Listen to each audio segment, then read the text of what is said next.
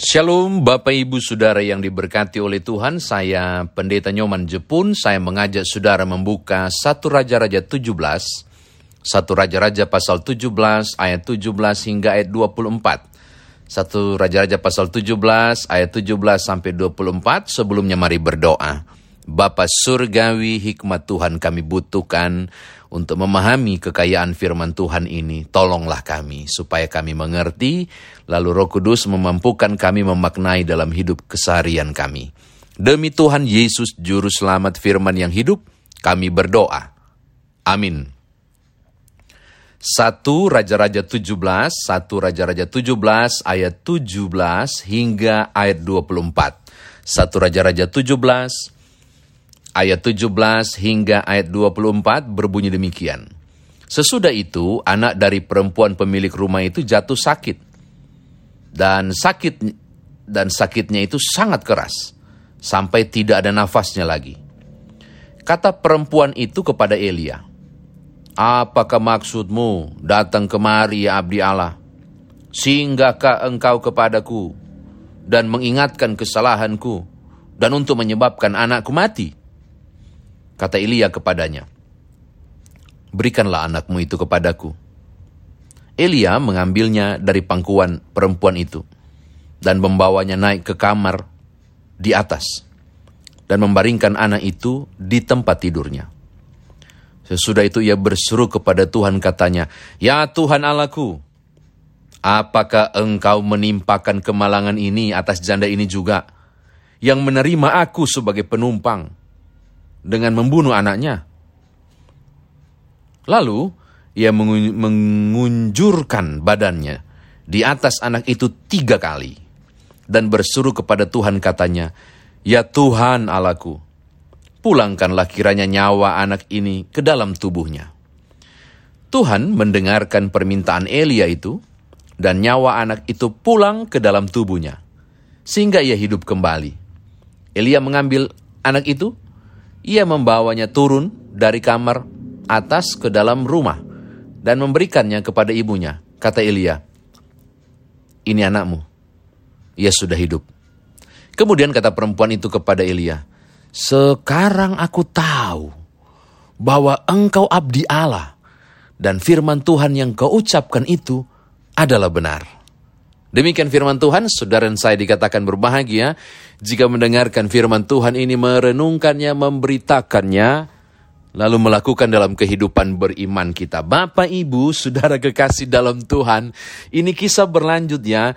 Janda ini yang memberi makan dan tumpangan kepada Elia sehingga tepungnya tidak berkurang, minyak dalam buli-buli itu tidak habis.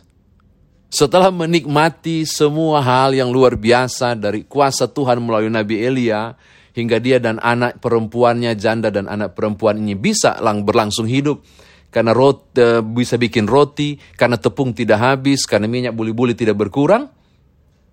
Sekarang tiba-tiba terjadi sesuatu yang mengerikan di ayat 17. Anaknya mati. Anaknya mati. Ketika anak dari janda ini mati, anak perempuan dari janda ini mati, dia langsung bilang begini ke, ke Elia yang lagi numpang tinggal, lagi numpang tinggal di rumah itu. Apakah maksudmu datang kemari, ya abdi Allah? ke engkau kepadaku untuk mengingatkan kesalahanku dan untuk menyebabkan anakku mati? wow, Bapak Ibu, panik enggak? Andai kata Bapak Ibu dan saya yang jadi Elia, yang numpang di rumah seorang janda, yang makan dari buatan roti tepung yang disajikan tiap hari, tiap pagi. Dan si, dan si janda ini tahu bahwa Bapak Ibu adalah seorang abdi Allah. Bapak Ibu dan saya adalah ternyata seorang nabi. Lalu tiba-tiba anaknya mati. Panik enggak? Paniklah menurut saya. Kalau saya yang jadi abdi Allah, saya pasti panik. Dan tahukah Bapak Ibu? Elia panik. Saya mau tunjukkan ke Bapak, Bapak Ibu, paniknya macam apa. Lihat ya. Kata Elia kepadanya, berikanlah lihat ayat 19. Anakmu itu kepadaku, Elia mengambilnya bla bla bla, sudah bawa ke lantai dua. Ke kamarnya. Apa yang terjadi di kamarnya? Coba lihat ayat yang ke-20. Sesudah itu ia berseru kepada Tuhan katanya, Ya Tuhan Allahku, apakah engkau menimpakan kemalangan ini atas janda ini juga? Yang menerima aku sebagai penumpang dengan membunuh anaknya. Silakan baca ulang-ulang teks ini. Baca ulang-ulang teks ini. Ini panik Elia. Berani-beraninya si Nabi ini mempertanyakan Tuhan dan kuasanya. Berani-beraninya Elia ini mempertanyakan Tuhan dengan apa tindakannya. Dan berani-beraninya Elia membuat tuduhan sangat serius kepada Tuhan. Melalui kalimat ini, Ya Tuhan Allahku, apakah engkau menimpakan kemalangan ini atas janda ini juga? Yang menerima aku sebagai penumpang dengan membunuh anaknya? Ini kan tuduhan dan mempertanyakan Allah. Kok bisa? Katanya dia abdi Allah. Katanya dia sangat tat. Panik Bapak Ibu. Lagi panik. Lagi panik sampai kemudian mempertanyakan kuasa Allah. Lagi panik sampai kemudian tidak balance lagi cara berpikir dan imannya. Lagi panik sampai dia nggak begitu tenang untuk memikirkan apa maksudnya ini ya. Apa maksudnya ini ya. Apa ya. Langsung Tuhan. Kau ada-ada saja sih. Aku kan cuma menumpang di sini. Masa kau ambil lagi anaknya? Kurang apa dia nolong saya? Coba. Itu bahasa kepanikan Bapak Ibu. Gile. Kayak apa wibawa saya di hadapan perempuan ini? Saya nanti dibilang pen, nabi pencabut nyawa, bukan nabi penolong nyawa. Inilah Bapak Ibu yang terjadi. Dan kalau saudara masuk ke teks ini, wow, itu sesuatu yang sangat dahsyat. Betapa seorang nabi sekalipun sebesar Elia juga terkejut jika ada peristiwa dadakan yang gak dapat dia mengerti, yang gak dapat dia pahami, yang hanya dia bisa buat adalah mempertanyakan Tuhan bahkan membuat tuduhan yang sangat besar dalam kondisi kepanikannya. Sudah? Lalu kemudian ya kita baca toh dia tiga kali uh, menggunjurkan badannya tiga kali. Lalu berteriak, Tuhan, pulangkanlah kiranya nyawa anak itu ke dalam tubuhnya. Dan ayat 22 bilang, anak itu kemudian hidup kembali. Kalau dia serahkan, dia serahkan kepada uh, janda itu. Catatan ketiga saya tertarik. Apa reaksi perempuan itu? Kemudian, tolong lihat ayat 24. Lihat ayat 24. Kemudian kata perempuan itu kepada Elia, Sekarang aku tahu bahwa engkau abdi Allah dan firman Tuhan yang kau ucapkan itu adalah benar. Saya ulangi ya, tolong baca ulang ini. Ini bagus ini. Sekarang, kata si janda ini. Sekarang aku tahu bahwa engkau abdi Allah dan firman Tuhan yang kau ucapkan itu adalah benar. Eng, ing, eng. Nangkap nggak Bapak Ibu? Kalau nggak nangkap saya mau jelaskan. Berarti, berarti, selama peristiwa makan gratis, tepung itu tidak berkurang dari tempayan, minyak dalam buli-buli tidak pernah habis, Si janda ini masih ragu apakah Elia ini abdi Allah. Tangkap? Selama mereka menikmati tepung yang tetap utuh dan minyak yang tetap utuh, ternyata si janda ini masih meragukan Elia sebagai abdi Allah dan meragukan firman Tuhan yang dia beritakan. Meragukan firman Tuhan yang diberitakan. Ternyata selama ini ketika dia dipelihara oleh Tuhan, dia nggak yakin tentang Elia dan kenabiannya. Dia juga tidak yakin tentang firman Tuhan yang disampaikan oleh Nabi. Oke? Okay?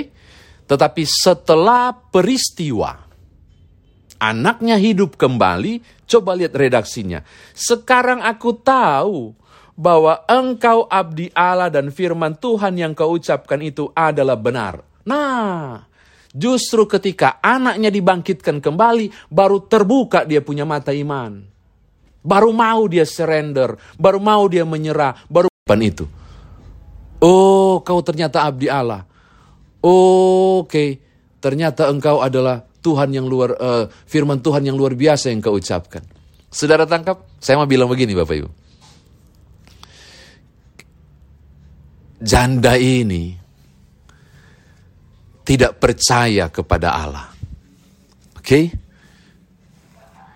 Elia pun begitu terkejut dengan peristiwa dan mempertanyakan kuasa Tuhan di dalamnya. Mempertanyakan Allah di dalamnya. Dan dia bingung. Tapi baik si janda ini maupun si Elia ini, nabi yang hebat ini, ternyata tidak paham maksud Tuhan di balik peristiwa itu. Ternyata Tuhan sengaja menggemparkan keluarga kecil ini. Tuhan sengaja membuat peristiwa yang menggoncangkan pada saat itu. Tujuannya apa? Supaya iman si janda ini bertumbuh. Supaya iman dari perempuan ini yang anaknya meninggal ini kemudian menjadi yakin lagi. Supaya dia percaya bahwa Elia adalah utusan Allah dan dia percaya firman yang disampaikan Elia adalah benar. Ternyata itu maksudnya. Bikin gempar, Tuhan sengaja bikin gempar untuk mau membuat sesuatu hal yang penting. Ada rencananya. Ada yang Tuhan siapkan dari peristiwa itu. Terjadi pertobatan, iman seorang janda ini yang sekian lama menikmati itu minyak, yang sekian lama menikmati itu tepung yang gak pernah habis, yang sekian lama menikmati mujizat itu. Tetapi tidak pernah terima Tuhan, tidak pernah terbuka iman. Maka Tuhan sengaja buat peristiwa tertentu untuk rencananya supaya dia mengalami pertobatan. Saudara tangkap? Itu dia ternyata. Saya kira demikian firman Tuhan ditafsirkan bagi kita. Nah sekarang bagaimana kita bawa dalam kehidupan beriman Bapak Ibu? Cuma satu, ini mau ingatkan kepada saudara. Ada banyak hal yang tidak saudara mengerti. Ada banyak hal yang tidak saudara pahami. Kita belajar dari Elia yang mengalami kepanikan yang luar biasa. Dan di dalam ketidaktahuan saudara dan saya, dalam ketidaktahuan kita menghadapi berbagai peristiwa yang besar itu dan mengguncang kita, bukankah acap kali di dalam kesadaran atau ketidaksadaran orang bertanya dan mempertanyakan kuasa Tuhan bahkan membuat tudingan jari. Engkau katanya baik. Kenapa kau buat begini? Ini ini bahasa-bahasa Elia. Ini bahasa-bahasa Elia. Yang acap kali tanpa sadar keluar dari mulut saya ataupun mulut saudara. Ketika ada satu peristiwa, ada satu keadaan terjadi. Kita bertanya, Tuhan kenapa? Teganian si Tuhan, kok bisa sih bla bla bla bla. Mengapa engkau melakukan ini? Mengapa engkau mengerjakan itu? Ada banyak dari kita, Bapak Ibu, umat manusia siapa pun yang ketika mengalami keterkejutan iman, mengalami kepanikan, yang dibuat adalah bukan berdiam diri untuk memaknai apa ya maksudnya ya, kenapa ya kok bisa begini ya. Seperti kita peratapan, berdiam diri dulu untuk memaknai.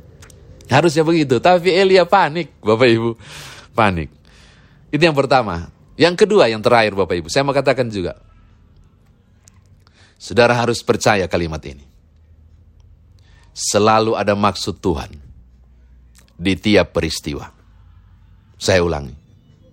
Pada tiap peristiwa selalu ada maksud Tuhan. Selalu ada maksud Tuhan di tiap peristiwa. Untuk kemudian si janda ini bisa percaya, untuk kemudian dia mengakui kenabian Elia, dan percaya pada berbagai firman Tuhan yang telah dikatakan Elia, dia harus melalui satu fase yang luar biasa. Fase goncangan, fase mengejutkan, yaitu kematian anaknya. Eh, saya mau katakan hal yang sama kepada Bapak Ibu sekalian. Di kondisi tertentu, Tuhan selalu bekerja di tiap peristiwa. Ada maksud. Kalau peristiwa itu terjadi, Tuhan izinkan, pasti ada maksud. Kalau hari ini saudara mengalami sesuatu, Hari ini saudara bisa bangun pagi itu ada maksud. Hari ini sudah dalam keadaan sehat Tuhan buat itu ada maksud. Hari ini saudara sedang bergolak barangkali dengan organisasi gereja dan apa pun bentuknya dan tanggung jawab pelayanan saudara. Oh, kalau Tuhan izinkan itu saudara alami, selalu ada maksud. Tuhan punya rencana di tiap peristiwa. Di balik peristiwa ada rencana Tuhan yang Tuhan siapkan termasuk dalam kegentingan, kegemparan, seperti berita duka kematian seorang anak perempuan dari janda ini. Tujuannya adalah untuk kemuliaan Allah, supaya sang janda ini mengakui kuasa firman Tuhan. Uh, saya mau tutup, mau bilang begini, jalani hidup saudara, jalani. Akan ada kejutan-kejutan yang Tuhan buat. Tapi siapkan hati, siapkan iman, dan berani berkata, segala yang terjadi, tidak pernah kebetulan. Sebab jika itu terjadi, di setiap peristiwa, di balik itu, pasti ada maksud Tuhan. Tuhan berkati Bapak Ibu. Haleluya. Amin.